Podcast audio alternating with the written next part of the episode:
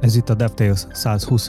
adása, a műsor támogatója SivaForce, ti is tudtak minket támogatni az adás URL-nek megosztásával barátaitok és vagy kollégátok közt. Ma velünk van Róka. Sziasztok! István. Sziasztok! És én Edo vagyok, sziasztok! A mai adásban szó lesz a scrollbárokról, kód minőségről a internetes cikkekben, néhány CSS érdekesség és néhány privacy érdekesség. Heti legfontosabb hírünk, hogy a híres GTA játéknak a legújabb részét Debrecenben kezdték el forgatni. Róka, hoztad nekünk egy scrollbar témát. Igen, hát nincs annyira közel hozzám ez a dizájnos téma, viszont az előző adásban, amikor beszéltünk a formoknak a validációjáról, Szóval ott egy, egy olyan témáról volt szó, amit nagyon-nagyon tudok üdvözölni. Ugye ezek a böngészőbe beépített feature-öket most már talán egyre inkább lehet dizájnolni. Viszont maga az oldal, ahogy ezt prezentálta, hát az, hogy is mondjam, az én szememben ilyen kritikán aluli volt. Több témát is hoztam ezzel kapcsolatban, nagyon felhúztam magam rajta. Az egyik pont ez a custom scrollbáros dolog volt, amiről ki is derült egyébként, hogy nem is custom scrollbar, hanem csak egy progress bar. Bár így első ránézésre ez nem volt számomra teljesen tiszta. Konkrétan az volt, hogy az oldalon, bal oldalt megjelent egy ilyen scrollbárhoz hasonló, bár attól vékonyabb dolog, és abszolút scrollbárnak nézett ki, úgyhogy össze-vissza kattingattam rá, és vártam a csodát, hogy majd arrébb fog scrollozni, de nem történt meg. Tehát jó félrevezetett, aztán jól nem működött, aztán amikor így szembesültem vele, hogy ja, hát ez csak egy progress bár, akkor meg felmerült bennem, hogy de mégis minek, mert jobb oldalt meg ott a scrollbar, ahol pontosan látom a progresszt. És ugye ebből van viszintes is, ami az oldal tetején mutatja, hogy lefelé mennyit scrolloztam el, és lassan körbeérünk, mert még alulra nem nagyon láttam ilyen megoldást. De hogyha kedves hallgatóknak van kedve, akkor nyugodtan csináljanak meg alulra is, és akkor így körbe-körbe fog majd forogni a weboldal, ahogy scrollozol lefele. És ezzel még az a probléma, hogy általában ezek a progress bárok, vagy akár scrollbárak is nem mutatják a, az össze, nem térképeznek az összes tartalmát az oldalon. Sokszor az van, hogy csak ameddig cikk van, addig mutatja a progress, de... És sok... utána a komment rész, meg a reklámok, meg akármi, azt meg nem. Igen. Igen, igen, tehát fú, ez nagyon felhúzott tényleg. Igen, mondjuk szerintem pont ez a célja, nem? Tehát, hogy azért progress. Hogy felhúzzon? De nem, hanem hogy, hogy mutassa, hogy a cikkbe hol tartasz, és nem az oldalon hol tartasz. Igen, csak van egy scrollbar, ami látszik, hogy Igen. amikor scrollozol, hogy hogy tartasz, tehát tök felesleges. Igen, csak hogy azért, hogy ne számíts bele a kommentekre, meg, tehát hogy a, a teljes scrollbar mutatja, hogy kommentekkel minden együtt hol tartasz, a progressben azt mutatja, hogy a cikkbe hol tartasz. Igen, csak hogy így nem fogsz tudni, hogy vannak kommentek, vagy egyáltalán Igen. bármilyen más tartalom ott lent. Hát ez biztos, hogy redundáns amúgy. Hát itt konkrétan ez a, ez a megoldás, ez a tetején nem működik, Szóval a tetején az abszolút nem működött, azt egy idő után elkezdett működni, valamikor ugye a felénél egy harmadánál, vagy egy kicsit később.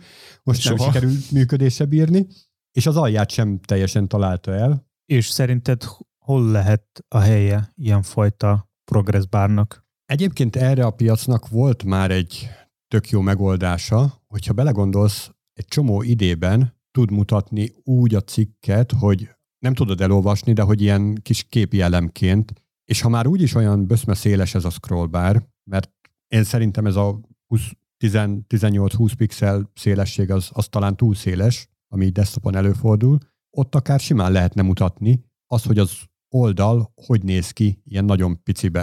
Nem tudom, hogy így értesz-e. Értem, csak inkább arra gondoltam, hogy hol lehet jó helye egy ilyen progress bárnak. Ott, a scrollbárnál. Tehát, hogy ott mutassa azt, hogy mennyi a cikk, mennyi a komment blokk, abban hol járok, és akkor kettőt egy, egy helyen lerendeztünk. Tudok benne navigálni, és látom is, hogy hol járok. Én inkább olyanra gondolnék, amikor valamiről olyanról van szó, amikor nem lehet előre látni, hogy mi lesz, mennyire hosszú lesz a folyamat. Például több lépés és form.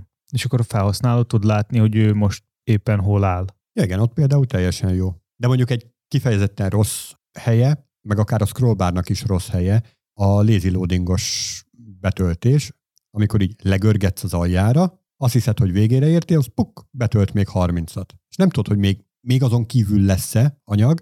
Jó, legörgetsz, azt jó, még hatot kaptál. És most azért kaptam hatot, mert ennyi az össz, hogy elfogyott, vagy, vagy még lesz, vagy hogy lesz most? és nem tudsz vele semmit tervezni. Inkább akkor rosszabb, amikor valami ilyen lazy lista van, és a böngésző vagy a weboldal optimalizál a listát, és mondjuk a scrollbáron az nem látszik, hogy mennyi tartalom van ott, és a, és a scrollozás közben megjelennek azok az elemeket, és tehát így on the fly számolja a magaságokat, és akkor...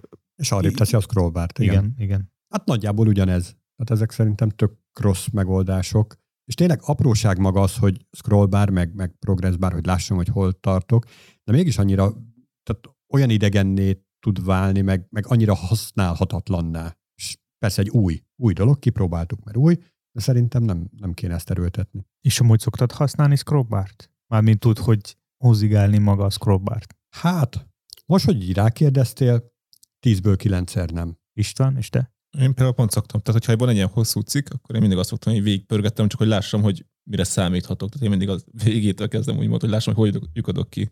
Még szerintem az a fontos, hogy a scrollbar, maga scrollbar az maradjon natív, meg maga a scrollozás is maradjon natív. Tehát nem, nem nagyon jó, amikor valaki próbál felülírni a default működés, mert sokszor inkább zavaró tud lenni, amikor scrollozod, és lehet, hogy e- pár eszközen maga a weboldal, pár eszközre maga a weboldal van optimalizálva, de nem az összesre. És én például sokszor találkoztam azzal, hogyha, hogy a weboldalok nagyon érzékenyek, és hogyha én minimálisan scrollok, akkor átugrik nagyon sokat, és akkor nekem így kell nagyon finomon scrollozni, hogy oda scrollozom, ahova szeretnék. Igen, abszolút. Csak azt tudom én is megerősíteni, hogy olyas valaki vágjon bele egy ilyen saját felületi elemnek az elkészítésébe, aki annyira sok eszközzel rendelkezik, hogy azt nehéz lenne megszámolni. Azért, hogy ezeket ki is tudja próbálni. De még akkor is, hogy tényleg indokolt, nem? Tehát, hogy amúgy... Na hát az meg a másik, hogy indokolt legyen. Tehát, hogy adjon valami pluszt a eredetihez képest.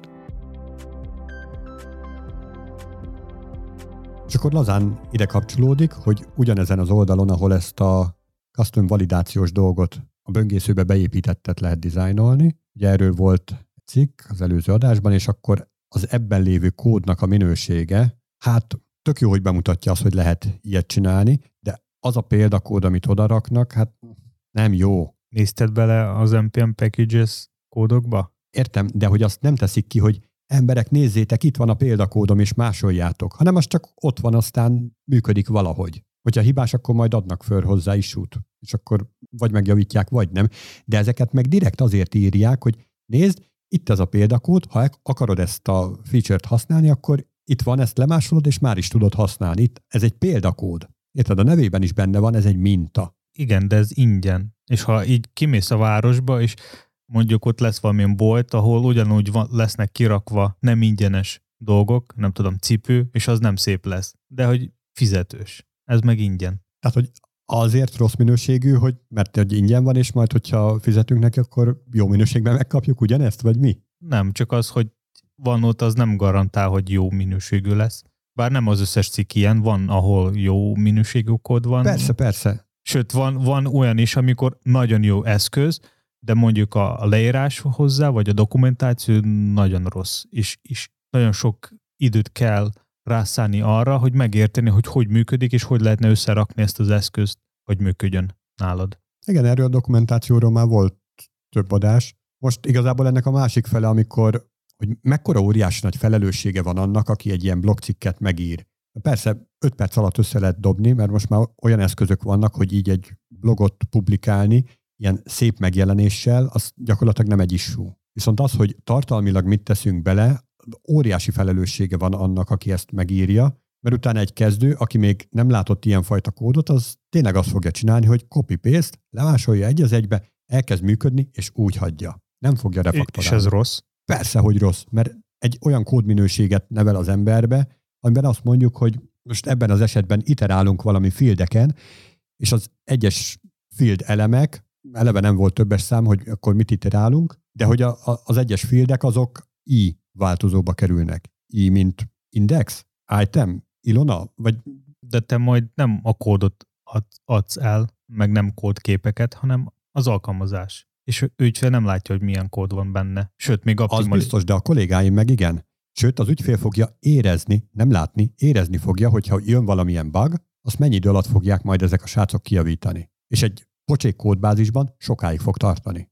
Igen, itt szerintem is amúgy az egyik probléma, hogy a kódbázis rossz lesz, másrészt egy kezdőfejlesztő megtanulja ezeket a rossz szokásokat, és tovább viszi aztán később is. De hogy hogyha meg se tudja ítélni, hogy rossz-e. De hogyha csapat megtanul ezeket a más megoldásokat, akkor mindenki számára az így jó lehet a csapaton belül. És akkor ne, nem fog, nem. nem fog fájni. Az most neked így nem tetszik, de hogyha a csapat így megtanul, megszokja, akkor, és mindenkinek jó lesz, akkor miért ez lenne rossz? És pár perc alatt fognak tudni javítani benne hibát. Nem fog tudni, nem, nem fog tudni benne pár perc alatt javítani hibát, mert nem értelmes. Nem, nem tudja majd megérteni a kódot. Nem fogja fejbe tartani. És hiába lesz az a, az a standard, hogy minden változónk az két byton férjen el, minden változó nevünk. Mert volt egyébként ilyen programnyelv, ahol hiába írtál benne nagyon hosszú változó nevet, kettő bytot érted belőle. Tehát két karakteres változó neveid lehettek. Egyszerűen képtelenség olvasmányos kódot írni benne. Am, én amúgy egyetértek veletek, viszont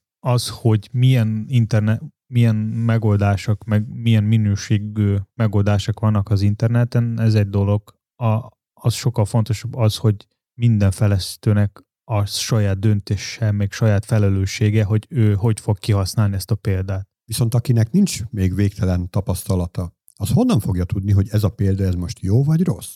Nincs mellette egy jelző, nincs egy egyetemes Code Style Guide, amiben bedobom, és akkor kiírja, hogy hát ez ilyen 7% minőségű.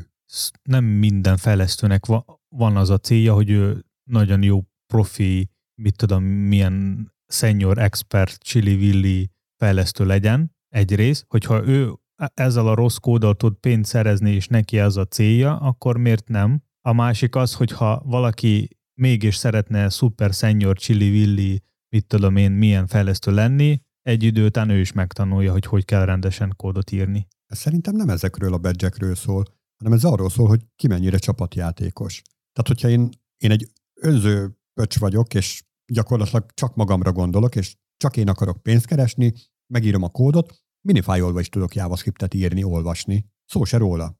Az összes többi fejlesztő, aki velem együtt dolgozik, az ott fog szenvedni, labdába se fognak rúgni. Fölépíthetek egy ilyen csapatot, biztos vagyok benne, hogy a csapatnak én leszek a kapitánya. Mert hogy én tudni fogom, ők meg lassabban fogják ugyanazt tudni. Én szerintem az, aki ténylegesen szeretne fejlődni, akkor ő, hogy ő akkor fog egy olyan kódot írni, ami mindenkinek érthető lesz. Hát igen, a fejlődésnek az is egy áll, állása vagy állapota, hogy nem, nem csak magára a kódra koncentrálunk, hogy az megcsinálja, hanem a kollégákra is. Tehát fog, hogyha talál valamilyen megoldás, feldolgozza, és átírja úgy, hogy kicsit jobb minőségű legyen, bár Igen. ez egy ilyen kicsit szubjektív, de tök mindegy. Ebből nekem már csak az fáj, hogy miért kell ezt csinálni. Miért nem lehet, hát nem is tudom, aki kódot publikál, annak egy ilyen belépő vizsgát tennie, hogy milyen minőségű kódot publikálhat. De mondjuk ez eleve a, az internetre való közlésnél is fennáll. Na mindegy, szóval ező, előző adásban jó felhúztam magam ezeket. Hoztam én egy pár CSS érdekességet, az egyiket, az egyik page layoutról szólnam, és itt én inkább egy kis tippet szeretnék megosztani. Ugye már nagyon rég böngészők nagyon jól támogatják a Flexbox, meg a gridet is, és már nincs szükség használni floatot. Amikor elkezdtem tanulni a SwiftUI, akkor nekem nagyon bejött az, hogy ott van kettő, vagy van néhány layoutos elem, ami tudnak segíteni felépíteni a layoutot. Az egyik a V-stack, a másik a H-stack, ami azt jelenti, hogy a V-stack ez vertikálisra tud igazítani az elemeket, meg a H-stack a horizontálisra. És egy idő után megtaláltam, hogy egy idő után találtam, hogy igazából nagyon hasonló dolgok vannak a frontendes vagy webes UI libeknál, hogy ott is vannak ilyen V meg H stackek, és ez szerintem nagyon könnyíti a dolgokat, hogyha vannak ilyen layoutos segít elementek, ami segítenek így felépíteni a, az oldalt, és akkor ezzel lehetne így strukturálni bármilyen elementet, és akkor tehát, hogy lenne egy ilyen parent vagy szülő elem, amelyik fog megmondani, hogy a gyerekek az hol legyenek pozícionálva. De egyébként ezt nem oldja meg a Lex? Igen, csak a Flex segítségével megcsinálni egy ilyen segít elementek. Ja, értem, értem, értem. Tehát ilyen wrapperek, uh-huh. vagy egy hasáb, vagy egy ö, sor, és akkor nem a gyereknek kell megmondani, hogy ők hol legyenek, hanem csak a, tehát a szülő fog eldönteni, hogy hol legyenek. Nyilván lehetne csinálni így minden 100 millió wrapper, minden elembe, de lehetne egy ilyen külön elem, ami lehetne újra használni so, sok helyen, meg egységes is lesz, meg még átláthatóbb a kód is ezzel szerintem. És nyilván mindenféle dolgokat, ami a Flexboxnál van, meg a gridnál lehetne használni, például az eltartásokra a gapet, és akkor már nem annyira fontos lesz mondjuk a box sizing, mert a gap az pont egy ilyen eltartás, ami az elemek között lesz. Az lehetséges, hogy az elején kicsit furcsa lesz, hogy mivel eddig a HTML meg a CSS-sel mindig ilyen szabadabb érzés volt, hogy minden elem bárhova is tudsz rakni, és mintha ez a háztek meg a vésztek fognak valamilyen módon korlátozni, de igazából én ebben több lehetőséget láttak, mintha így külön minden random diveket használni, vagy csak egy klassz, vagy valami. Így, amikor ilyen HTML-ben vannak ilyen speci elemek erre, vagy ilyen custom elemek erre, akkor így vizuálisan kódban is ez nagyon segít. Következő CSS érdekesség az akadálymentesítésről szólna. Sokszor az van, hogy oprendszer szinten lehetnek, lehet kikapcsolni a mindenféle animációkat. Most tök mindegy, hogy ez laptopról le, lenne szó, tabletről vagy mobilról, és nagyon nehéz lenne ezt valamilyen JavaScript segítségével megvizsgálni, hogy most ez ki van kapcsolva vagy sem, és erre van sokkal egyszerűbb megoldás, bárhogy így JavaScript-tel megvizsgálni, és plusz egy klaszt rárakni, ami fog eldönteni, hogy most van az animáció vagy sem, ilyen sok workaround generál. Volt egyébként ilyen JSS lib, ami pont ezt csinálta, hogy az összes ilyen feature-t, amit elér, el lehetett érni, azt összeszedte és azokat mindet fölrakta a HTML-re. Igen, de ez plusz egy JavaScript-es lib. Igen, igen. Tök fölösleges, amikor ez elérhető CSS-ből. Bár sok ilyen apit meg lehet nézni, hogy elérhető vagy sem egy ilyen lib nélkül is. Nem az összeset, néhány pár dolog egyszerűbb volt vele csinálni, de mindegy. Szóval a lényeg az, hogy mindenféle, amikor animációk vannak kikapcsolva oprendszer szinten, CSS-ben is lehet, van lehetőség ezt megnézni, és erre van egy ilyen Media Query Prefers Reduced Motion, ami azt jelenti, hogy minden CSS, ami ebben a Media Query-ben van, annak nem kell tartalmazni a, az animációt, vagy kikapcsolni ebben a Media query az animációt. Hát vagy csak szolidabbra venni. Tehát, hogy ez akkor fog érvényesülni, amikor ez be van a kapcsolva rendszer szinten. Igen, igen. És ugye ez azért kapcsolódik az akadálymentesítéshez, mert ugye akkor tudja ezt bekapcsolni az ember, vagy akkor szokta bekapcsolni, hogyha ha zavarja őt. Tehát, hogyha mit tudom, hogy megszédül tőle, vagy, vagy egyáltalán bármi miatt zavarja, akkor tudja bekapcsolni. Ez, ez nem kifejezetten olyan, mint hogy rosszul hallok, vagy homályosan látok, nagyobb betűk kellenek nekem, vagy kontrasztosabb kiírás, hanem ez egy más jellegű olyan fajta dolog, amire érdemes figyelemmel lenni hogyha valakit zavarnak ezek a nagy, hirtelen mozgó, izgőmozgó, színes szagos animációk, akkor ahhoz kapcsolódó ilyen csökkentett dolgot azt itt lehet elvégezni.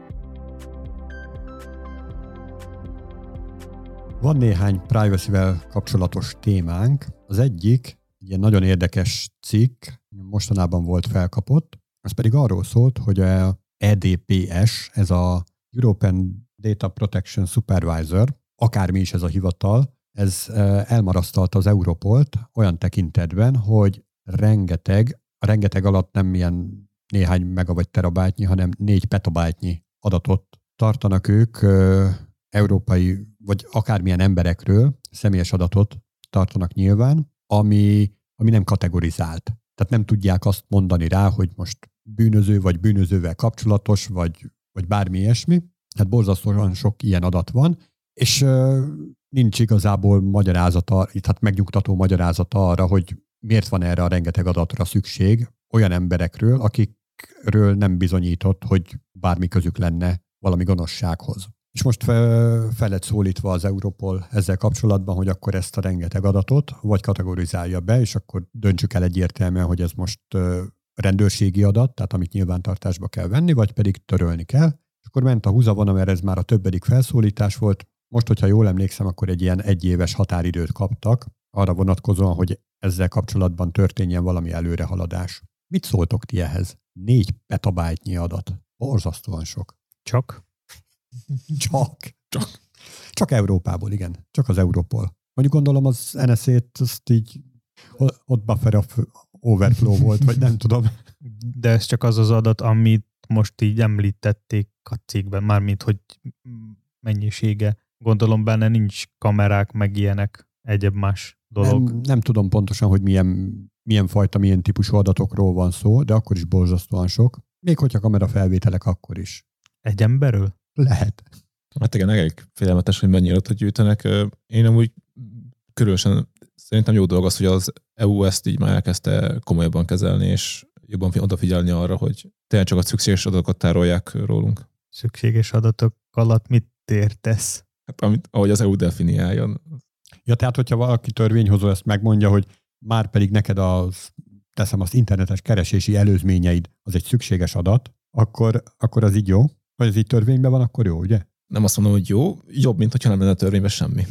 De akkor lehet azt mondani, hogy semmit ne tároljanak. Lehet. hát nyilván azért, tehát bizonyos adatokra szükség van egy szolgáltatónak, hogy tudjon szolgáltatást nyújtani. Tehát mondjuk nem akarod, hogy minden alkalommal regisztrálnod kelljen egy weboldalra, csak azért, hogy megrendelj egy pizzát. Mondom ezzel kapcsolatban a tutit. Van olyan oldal, ahol úgy tudsz rendelni, hogy nem kell regisztrálnod. És a hócipőm tele van az olyan oldalakkal, amik gyakorlatilag soha büdös életben nem fogom meglátogatni többet, de onnan most adott esetben kell valami, és a kiskutyám nevétől elkezdve a, a lábméretemen át mindent is elkérnek. Sőt, hogyha boltba bemész, akkor nem kell regisztrálni. Hát csak az arcomat adom hozzá, mert azért ki van írva nagy plakátta, hogy nem az be, tehát hogy ne mi a fenébe, bukós isakba menjek be. Hát tudsz kinyomtatni egy a maszkot, hogy más arc lesz ott. Azt... Igen, de azért ez egy kényelmi funkció, kényelmi funkció, hogyha van egy oldalon, hogy gyakran rendelsz, akkor jó, hogyha nem kell megadod minden alkalommal a neved, címed. Nincs alternatívád. Engem ez zavar, hogy nincs alternatív. Nem tudsz úgy rendelni, hogy oké, akkor hozzák a XY utcába. Gondolom attól félnek, hogy random emberek más, tehát hogy akit meg akarok szivatni, annak fogok majd rendelni. És egyébként jogos az a félelem, mert hogyha nincs ilyen, de hogyha regisztrálok, akkor is mennyivel vannak bejebb. Tehát ugyanúgy tudok regisztrálni egy kamu e-mail címmel, egy kamu címet. De várja, most az, hogy te beregisztrálsz, az nem biztosítja az, hogy hogy nem hogy, hogy neked meg. kell fizetni, mert sokszor az van, hogy te tudsz rendelni, és majd a helyen kell fizetni. Igen, igen, igen. igen. Tehát hiába regisztrálsz, oda beírsz egy random címet, random telefonszámot, oda jönnek, azt csöregnek, azt ennyi. Na, és akkor itt kapcsolódnék Istvánnak a felvetéséhez, hogy csak a szükséges adatokat tárolják. Miért kell egy ilyen helyre regisztrálni? A, a kényelmet azt értem. De akkor legyen már egy alternatíva, mert nekem az kényelmesebb egyébként, hogy ne. Igen, az, az persze jó, hogyha ha van rá egy alternatíva, hogy nem kell. És amúgy szerintem elég sok helyen van mostanában már erre mód. Az más kérdés, hogy ott is hogy visszajelnek vele, mert nekem is sokszor volt, hogy rendeltem valonnan regisztráció nélkül, de aztán jöttek az e-mailek, hogy nem ezt szeretném újra rendelni, akkor végül is mégis regisztráltam valamilyen módon. Hát adtál valamilyen e-mail címet. Jó, de hogy... Hát offline címet adjál, ahova hozzák ki a terméket. Ja, de úgy is tudnak szerezni adatokat. És az, hogy regisztrálsz, az, az egy kényelmi funkció, ugye? Mert hiszen nem kell majd legközelebb beadni a szállítási címet, meg az anyja nevét, meg a személyigazolványszámot, meg az adószámot, meg a tajkártyaszámot, meg a bankkártyaszámodat, meg egy csomó minden adatot nem kell megadni, hiszen egyszer elmentette, és majd eladja a dark webben. Viszont a legtöbb böngésző ugyanezt meg tudja egyébként csinálni. Tehát, hogyha látod ugyanazt a formot, bekapcsolod a böngészőbe ezt a szolgáltatást, és elmenti neked, akkor miért kell minden egyes cégnek ezt így eljátszani? Azért, mert adatot gyűjtenek, adatot fognak lopni, lopni, idézőjelbe lopni, gyűjteni. Hívhatjuk egyébként lopásnak. Tehát... Igen, de egyébként erre pont van a, ugye a GDPR-ban már mód, hogy elvileg törvényileg felhatalmazott vagy arra, hogy megkérd a adott szolgáltató, hogy töröljék a róla gyűjtött adatokat. Csak bizonyíts már be, hogy van ott adat. Törvényi. Vagy Mert mi? hogy vagy ilyen mi? esetben képzeld csak el, hogy oda mész a, nem tudom, XY cégnek a székháza elé, neki állsz tüntetni, hogy már pedig töröljék az adataidat, és ők meg azt mondják, hogy nincs. Hogy tudod bebizonyítani az ő zárt infrastruktúrájukon, hogy már pedig van? És hogy tudsz bebizonyítani, hogy ez a tied adat? Igen, az meg a másik. Ezek már jogi kérdések. és ez állatira nem érdekel senkit, mert nem él vele senki. És szerinted hogy lehetne megoldani azt, hogy, hogy ilyen adat tárolva, tárolva lett volna a te eszközen, és a szolgáltatásnál nem? Tehát mondjuk, hogyha rendezt valamit, akkor ők, hogy tudsz így megosztani velük az adatot, hogy ők ne tároljanak, de mégis tudják, hogy hova kell szállítani, a, amit rendeltél. Hát azért a legtöbb cég az nem saját szállító, nem tudom, apparátussal rendelkezik, hanem megbíznak külső szolgáltatókat. Adja át az adatomat, hogy hova kell vinni, meg adja át azt, hogy mit kell vinni, meg hogy mikor kell vinni, azt utána felejtsük el egymást. De úgy is átadják most is. Igen, de hogy felejtse el az enyémet, nem kell. De akkor az ember nem fog elfelejteni. A szállító. Ja, hát azt le kell lőni. Ilyen egyszer használatos. Tehát tud nincs ilyen törlés gomb, sajnos. Jó, hát egyébként tehát megyünk abba az irányba. Magyarországon még nagyon messze vagyunk ettől, de megyünk abba az irányba, hogy drónnal viszik ki a rendelt csomagodat. Tehát a technológia az igazából már adott lenne ehhez. Nyilván az is kérdés, hogyha reklamálsz, akkor hogy tudod visszaküldeni, úgy tudod visszaküldeni, hogyha biztos vagy abban. Tehát, hogy nálad is megvan, hogy mi volt az a rendelés szám, meg náluk is megvan, hogy tényleg te voltál az, aki rendelte. Tehát ilyen szempontból macerásabb. És hogy lehetne megoldani mondjuk olyan szolgáltatásoknál, amikor a felhasználó generál valamilyen tartalmát, és hogy ez az övé, meg hozzá tartozik. Mint például Twitter. Csináltad posztokat, ez a rendszer fog tudni, hogy ez most a tiéd, vagy nem. Hogyha nem fog tárolni rólad info. Nem kell rólam személyes adatot tárolni. Van egy ID, egy 42-es ID, és a 42-es ID kiposztolta azt, hogy szép időnk van. Hát most is tudsz így beregisztrálni. Uh-huh. Csak azért, hogy, hogy nem, mindenhol most már elkérik a telefonszámodat, amire SMS-ben azonosítanak, mert csak úgy tudsz regisztrálni. De tudod miért? Azzal, hogy telefonszámmal validálnak, a telefonszámhoz van egy olyan szabály, hogy azt már csak természetes személyek vagy személyigazolványjal valamivel rendelkező emberek vehetnek. Innentől kezdve konkrét személyhez van kötve az az account. Tehát nem tudsz így. Vagy kell menni olyan országba, ahol még... Még lehet szimkártyát venni. Gond nélkül. Szóval össze van ez kötve. Adás előtt egy kicsit beszélgettünk erről, nekem nagyon kettős érzésem van ezzel kapcsolatban. Egyrészt tökre érthető, hogy mi a francnak ezt a sok adatot tárolni. Másik oldalról, tudom én, a, a legnagyobb biznisz ebben a reklámban van, főleg, hogy beskatujáznak, hogy a te felhasználói szokásaidnak megfelelően mi fog majd érdekelni, ebbe az ember csoport kategóriába kerülsz, és akkor valószínűleg majd te is pont olyan, nem tudom, cipőt fogsz rendelni, mint az összes többi Java fejlesztő. Hiszen van egy Java bakancs, és az pont jól áll majd neked. Most bocsánat, hülye példáért. De hogy érted, és akkor ott fogja neked orba szájba nyomatni mindenféle platformon ugyanazt a Java bakancsos hirdetést. Valahol egyébként jó, mert nem jobb az, hogyha egy Java logós bakancsot ajánlgat, mint hogyha egy rózsaszín bakancsot ajánlana? Hát de, igen. Tehát van itt is egy kényelmi ö, funkciója vagy mondjuk neki állna intim betéteket ajánlgatni, és akkor néznéd, hogy mi van, miért akar ezt. Igen, viszont a másik oldal meg akkor így egy buborékba kerülök, és... Abszolút. És én kicsit ironikus, hogy minden információhoz hozzáférhetnék, de mégis be vagyok korlátozva. Saját magad által, ráadásul a te szokásaid által. Nagyon nehéz ebből kitörni, ebből már, erről már beszéltünk több adáson keresztül.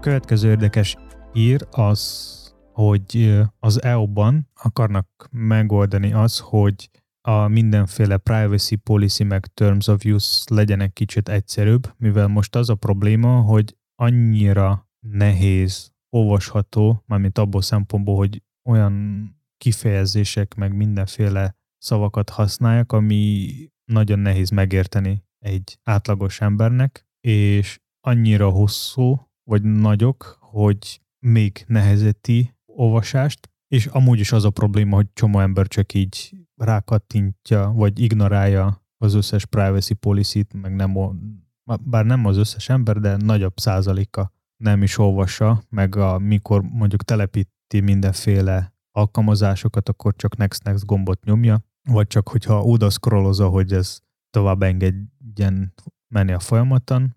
Szóval ez egy nagy probléma, és az EU szeretné ezen javítani, úgyhogy szeretnék kicsit egyszerűsíteni, meg kitalálni olyan szabályokat, ami fog segíteni, egységesíteni ezeket a privacy policy meg terms of use. Hát ami még probléma itt szerintem, az maga a design, hogy nagyon sok esetben olyan inverse designt alkalmaznak, hogy úgy tűnik, mintha az lenne a jó, tehát hogyha te aggódsz az adataidért, nem szeretnéd, hogy kövessenek, vagy nem szeretnéd, hogy sütiket rakjanak az oldalra, vagy akármi, és olyan dizájnt alkalmaznak, hogy te félre fogod érteni az oldal működését. Meg azt is, meg sokszor azt is csinálják, hogy mindenféle ilyen süti elfogadásnál fordítják a gombokat, és akkor mintha a, a felhasználó azt fog gondolni, hogy ő nem választotta ki az összeset, de mégis választottak ki az összeset. Igen. Bár ezek a pop se mindig egyértelmű, meg úgy sem fogsz fél órát tölni és kikapcsolni az összes kukikat, vagy valami mást. Szóval szerintem tök jó, hogy van egy ilyen irány, és remélem, hogy bár tök jó lenne, hogy az összes oldalnál, vagy összes alkalmazásnál ilyen hasonló UI lenne, hogy mik használják, vagy mit akarnak használni tőled, és akkor egységes UI-ban a felhasználó tudna eldönteni, hogy ő most szeretne ezt engedni, vagy sem. Hát azért ez az egységes UI, ez, ez nagyon kérdéses. De miért nem lehetne mondjuk megcsinálni egy ilyen privacy policy API, ami ami a olyan lenne, mint a Datepicker vagy Colorpicker API. nem erre gondolok. Tehát, hogy nagyon ocsmány megjelenést tudnak ez, ennek produkálni. Tehát, hogyha a böngészőbe be lett építve rendes UI, nem milyen, mint a weboldalon, mármint ilyen rendszer szintű valami felugró ablak, ahol lesz felsorolva, hogy milyen privacy, vagy milyen dolgokat szeretne az adat weboldal tőled elkérni.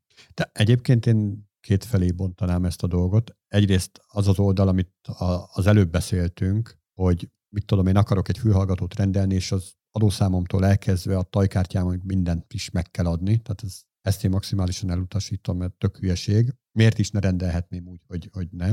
Másik oldalról vannak ezek a, a sütik, most erre nagyon ráutazott az EU, de most komolyan miért is? Miért fontos az, hogy ezeket a sütiket, azt a sütit, ami az én számítógépemen tárolódik, és össze tudnak kötni vele más weboldalon keresztül, tehát hogy kideríthető, hogy mi volt az én napi böngészésem, böngészési előzményem. Most miért annyira fáj? Mindenki erre utazik rá, hogy a sütik, a sütik, azok, azok hogyan, hogyan és miként befolyásolják, és persze ebből kiderülhet, hogy én egy ilyen 70 év körüli nagymama vagyok, aki nagyon szereti a, nem tudom, csokoládét, és... Igen, itt igazából szerintem az akkor rossz, amikor még bár is személyes adatokat is tárolnak. Tehát, hogyha csak egy user ID-hoz kötik ezeket, akkor az úgy nem probléma, de ha már személyes adatokhoz kötik, akkor már szerintem problémás. És miért? Nem tudom, szerintem nem, nincs szükség rá, hogy ez a két adat együtt legyen tárolva. Tehát nem kell tudni arról, hogy az adott személynek mi a neve, a, az anyja neve, a tajszáma, és hogy milyen böngészési historia van. Az, hogy ez segíti a reklámokba, a ajánlatokba, az, az jó dolog, de az nem kell tudni a személyes nevét. Tehát elég, hogyha csak egy user ID-t tárol, amit nem lehet összekötni a kettőt. Egyébként tény, tehát hogy nem lenne, tehát technikailag nem lenne szükség erre, hogy így összekötődjön a te, a te személyes dolgaiddal. Viszont ugye erről már beszéltünk, amikor ilyen privacy témáról volt szó, hogyha nagyon sok kategóriát határozunk meg, hogy vannak az olyan emberek, akik java szeretnek keresgélni, meg vannak, akik JavaScript-ül. De hogyha bővítjük ezt a kategória halmazt, hogy vannak, akik még CSS-ben is szeretnek keresgélni, meg, meg még, és akkor felsorolunk még nagyjából 10 milliárd kategóriát, akkor ott járunk, hogy ezek a kategóriák, ezek pont személyre szabottak lesznek. És nem tároljuk hozzá, hogy te vagy a Pisti,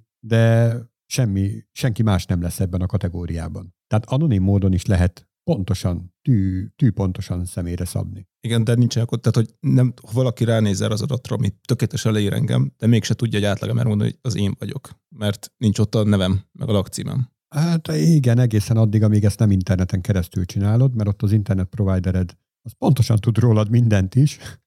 Többet is. Még annál is többet, igen. Igen, de itt már akkor két fél van, az internet providerem, meg a adott website, ami gyűjt az adatokat. Tehát ez már két helyen van az, az információ, nem egy helyen. Nyilván nincsenek ezek kapcsolatban egymással, és nem osztanak meg adatokat egymással. Tehát arra gondolok, hogy nem tud valaki rákeresni. Tehát egy személy nem tud. Tehát nincs ez úgy, meg, tehát akkor nincsen. Két. De várja, a, az, az ország úgyis tudja rólad minden. Meg, meg a másik. Megszületted, kaptad egy tajszámot, adószámot, igazolvány, meg mindenféle más igazolvány, minden tud rólad. És egyébként, hogyha van egy ilyen egyszemélyes kalickád, egy, egy olyan azonosító, ami, tehát egy olyan kategória, amiben te vagy egyedül, és valahol bármilyen szolgáltatásban, amiben te önként és dalolva regisztrálsz, mondjuk államigazgatás vagy bárhol, ahova bekerül pontosan ugyanez a követőkód, akkor hogy, hogy nem a követőkód, meg a te személyes dolgaid, azok pont egy helyen lesznek egy időben. Vajon lehet-e összefüggés? Szóval nem tudom, egyébként mondom, tehát bennem nagyon nagy kettősség van ezzel kapcsolatban. Szerintem nincs is jó megoldás erre. Nincs. Hát ami szerintem mindenképp az az információ, tehát hogyha valaki regisztrál valahova, akkor tudja azt, hogy ez milyen adatgyűjtésekkel jár.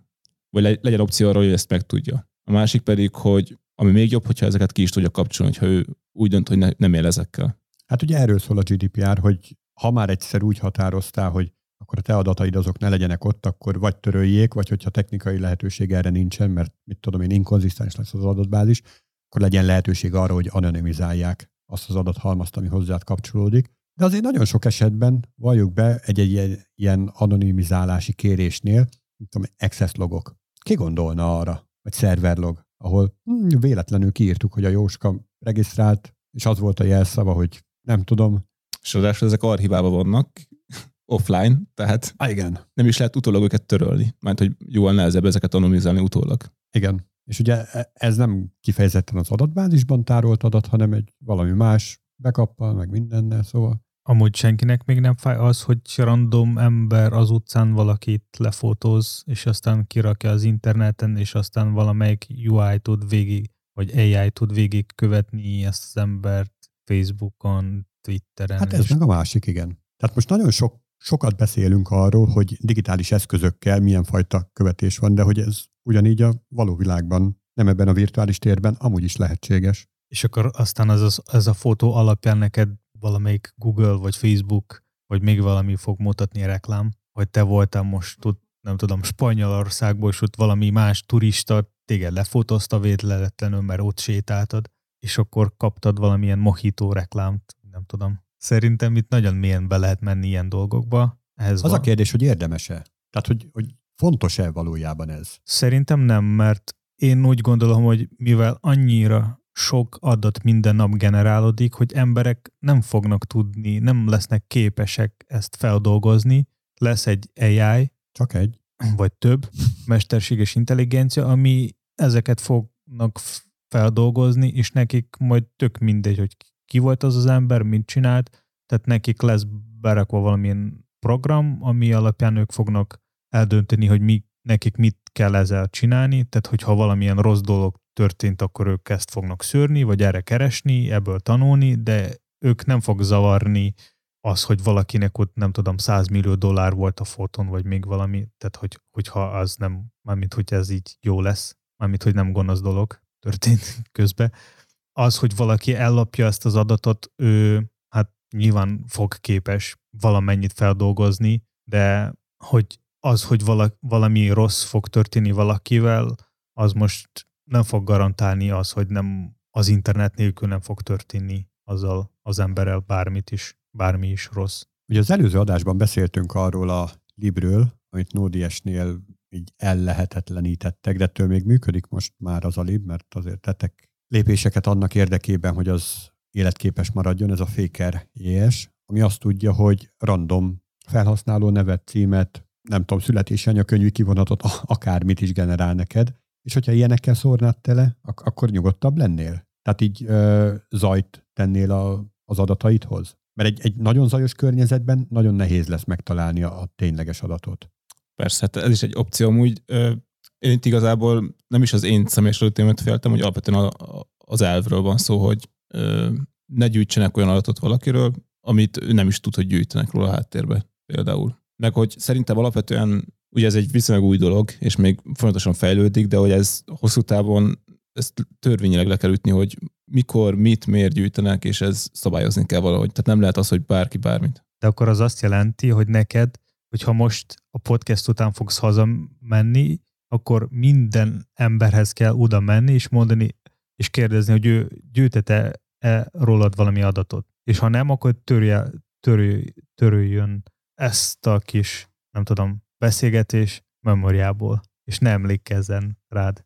Mint a, ez a Men in Black igen, igen, igen. ezzel a kis tudca. Tehát az, tehát az más, hogyha most valaki meglát utcán... Hát honnan fogsz tudni, hogy miért ő, más? Tehát ő, hon, de ő is fog, honnan fogsz tudni, hogy ő nem fog gyűjteni rólad semmi adatot? Csak azzal, hogy néz. Rád. Hogy mert milyen cipőben volt, milyen telefonod volt, milyen frizurád, milyen, mit tudom, táskád volt. Igen, ezek olyan adatok, amikről én pontosan tudom, hogy mindenki tudja, mert felkínálom úgymond azzal, De, hogy de azt mondtad, nem hogy rejtegetem nem, a telefonomat. de azt mondtad, hogy nem tudsz, hogy valaki gyűjti az adatot. Honnan fogsz tudni, hogy azok az emberek a metróban nem fognak rólad gyűjteni az adatokat? Tehát a metróban én egy publikus helyen vagyok, és ott tiszta vagyok vele, hogy mindent, amit teszek, az publikusan látható, bárki gyűjtheti ezt az adatot, mert én ezt úgymond beleegyeztem. És internet az nem publikus? Mi van, hogyha az internetet is egy publikus helynek képzeled el?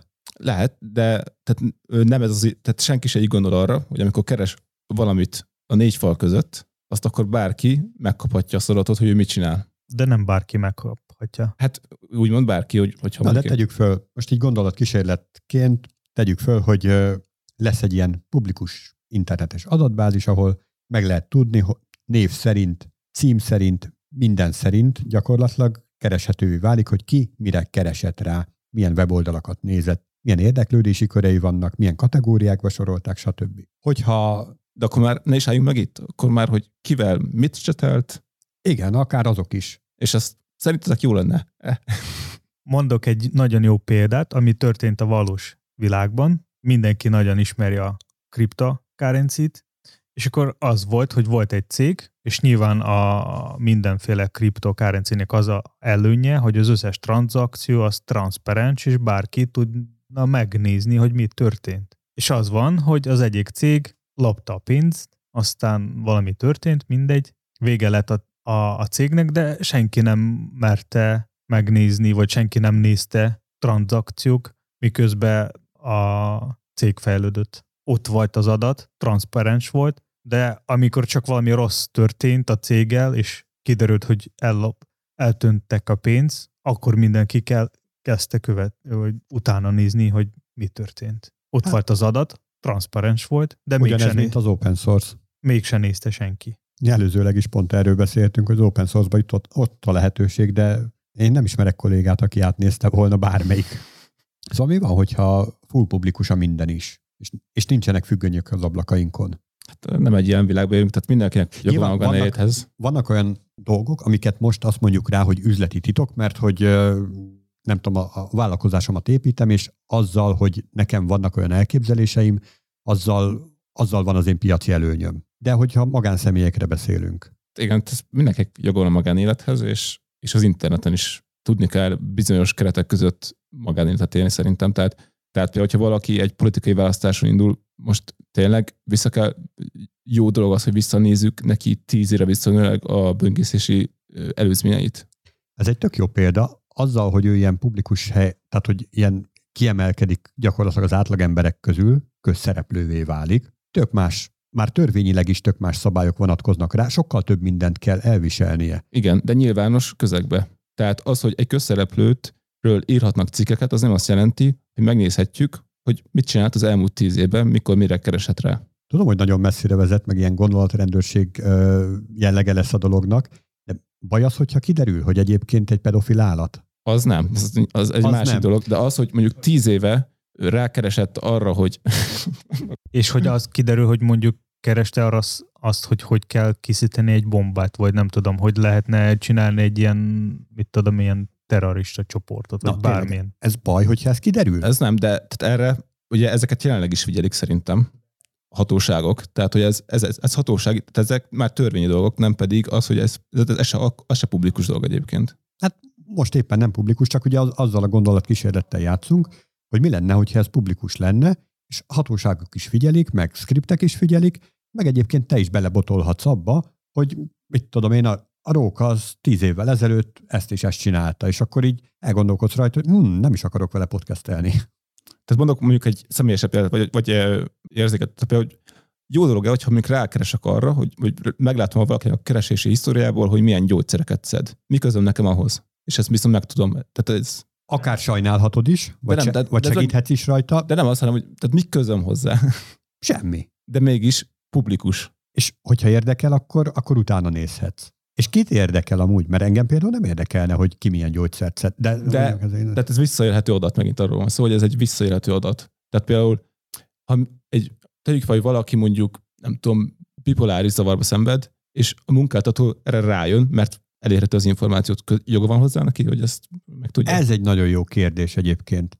Mert például, tehát arra szoktak több HRS így rákeresni, hogy adott social platformokon milyen, milyen fajta fényképek vannak fönn rajtad, és hogyha folyton szét vagy csúszva, akkor Igen. És most ez, felhasználja, vagy nem használja föl? igen, de viszont az, ráadásul mondjuk egy publikus adat, tehát azt te felkínáltad, hogy ez, te, te töltötted fel, Na, na, na, azzal na, a na, na. tudattal, Vagy azzal a tudattal, vagy azzal a tudat nélkül, mert azt hitted, hogy hát ezt a profilt ezt csak a haverok nézik. de ott megvan az opció, hogy Hát megvan az opció, hogy te opciót? értesz hozzá. Jó, oké, Nem most kell. mi informatikusok vagyunk, tehát de, de, de viszont azért ez nem is, nem is nem kell hozzá programozni, tehát ezt felkínálja a Facebook elég egyértelműen. simán van olyan, aki ezt így nem, nem, nem De- veszi észre.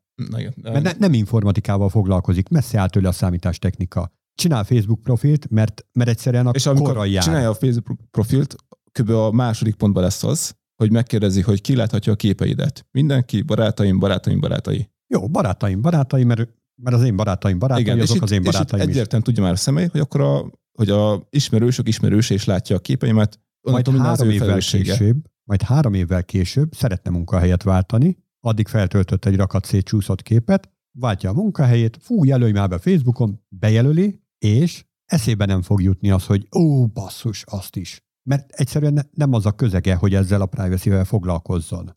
Nem, de, de ez még mindig az az eset, amikor beleegyezett, hogy ezek az adatok, tehát ez még mindig itt a lehetőség már legalább adott. Valamilyen szinten tudok egyetérteni Istvánnal abból a szempontból, hogy hogyha kicsit megnézni, hogy milyen irányba most halad a, a világ, és hogyha valaki esetleg nagyon régen valamiért úgy döntött, és valami mondjuk valamit rosszat csinált, de olyat, ami mondjuk jövőben lehetne majd javítani, mert e- ember egy rájött, hogy ő rossz dolgot csinálta, és egy idő, egy idő után elkezdte ezen javítani, és 100 millió jobb dolgot tette. De a közösségnek majd az majd nem fog érdekelni, hogy ő mit jót csinálta, de historiában van az, hogy ő valamit rosszot csinált, és akkor nem fognak őt el- elfogadni. És most is így van egyébként. Igen, és ez, a, és ez a baj, hogy nincs az a kultúra, hogy valakinek lesz lehetőség majd visszajönni a közösségbe. De ezen a privacy ez nem fog segíteni. Ez, ahogy mondod, ez sokkal inkább kulturális kérdés, hogy a rosszal megbélyegezni valakit, az, az sokkal könnyebb. Jóval soha nem bélyegzünk meg senkit. Hogy ez az ember azt, azt a jót csinálta. Ilyet én még soha nem hallottam. nem azt akartam mondani, hogy privacy ebben fog segíteni, hanem az fog nehezíteni a dolgon, hogyha az összes adat elérhető lesz. És így lehetne visszakeresni valakin, hogy ő valamit rosszat csinálta, de nem annyira rossz, amit nem lehetne majd javítani. Tehát nyilván, hogyha valami nagyon rossz dolog, megölte valakit, akkor ez egy másik kérdés, de mit tudom, ellopta De még azt is 10 dollár. vehetjük. Megölt valakit, leülte a büntetését, megbánta, indulatból csinálta, bármi. Tehát De ebből e- ez egy, ez egy, egy másik oldala, tehát hogyha valaki valami gonosz csinálja, és hogyha az összes info elérhető lenne, vagy history, akkor ez, ezen tudna segíteni, és akkor így mondjuk ebből szempontból tök jó, hogy az emberek már fognak eleve tudni, hogy nyilván mivel minden adat elérhető lesz, akkor nekem meggondoltabbnak kell lenni. igen, elejétől. Mit gondolsz erről, István? Te, te meggondolatlan akarsz lenni, és otthon akarod keresgélni a négy fal között, nem mondom ki, vagy mit, de Hát én úgy gondolom még mindig, hogy tehát a, az, hogy bármit, amit az interneten csinál valaki publikus, meg lehet csinálni, de akkor ez, ez egy nyílt szabály legyen, hogy akkor innentől bármit, amit csinálsz, az publikus, és ebbe beleegyezel. De most nem, tehát ne, ez sehol, te senkinek se ez az elvárása, meg sehol sincs ez így leírva, mert hogy nem, tehát senki sem gondolja, hogy így van, mert nem is nincs is így elvileg. mert az internet az kicsit ö, előrébb szaladt, mint ahogy a szabályozások. A szabályozások azok föl se fogták, hogy most egy ilyen van, mint az Igen. internet. nálunk még az én gyerekkoromban nagyon divatos volt az, hogy mindenki mindenféle random nicknémeket talál ki magadnak. Az volt divat, és így kicsit nehéz volt azonosítani, hogy ki micsoda. Most sem internet zárja ki ezt a dolgot. Hát Most igen, csak add meg a telefonszámodat, hogy validáljuk, hogy te tényleg lehet szerezni valahol, bárhol. De az mindenképpen lehet- magyar, magyar telefonszám legyen. Nem. És Nem tud, tehát hogyha ilyen főszolgáltatásokban szeretnéd regisztrálni, akkor minden meg lehet oldani. Úgyhogy nem fognak tudni, hogy most ki az az ember volt. És minden lehetne mindenféle random adatokkal még összezavarni a dolgokon. És visszatérve a cikkhez, én amúgy szerintem, hogyha lesz egy olyan, hogy egységesek lesznek a privacy meg terms of use dolgok, akkor ez így nagyon jó lenne. Legalábbis kicsit transzparensebb, meg egyszerűbb lenne a felhasználók számára. És a végére szeretnék mindenkivel megosztani egy eléggé jó filmet a cryptocurrency-ről. Aki még esetleg nem ismeri, vagy nem tudja pontosan, hogy hogy ez működik, majd a podcast leírásban lesz róla egy link, és ott a filmben, bár kettő film van, az egyik ez kicsit, kicsit régebbi, ez most lesz az újabb, de a filmben meg lehet érteni nagyjából, hogy hogy működik a, az összes kriptó, és milyen problémák vannak vele, vagy jó dolgok. És ez mindenkinek ajánlanám ezt a filmet megnézni. Én már megnéztem, nekem na- nagyon tetszett, meg sok dolog világosodott.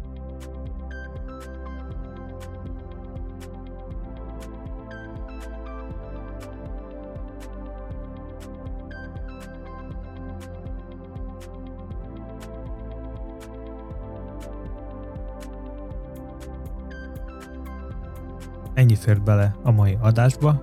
Kövessetek minket Twitteren, Facebookon, Slacken, e-mailben, Spotify-n, Youtube-on, Apple Podcast-en, Google Podcast-en Castboxon. RSS-ben. és az utcán. Sziasztok! Sziasztok! Sziasztok!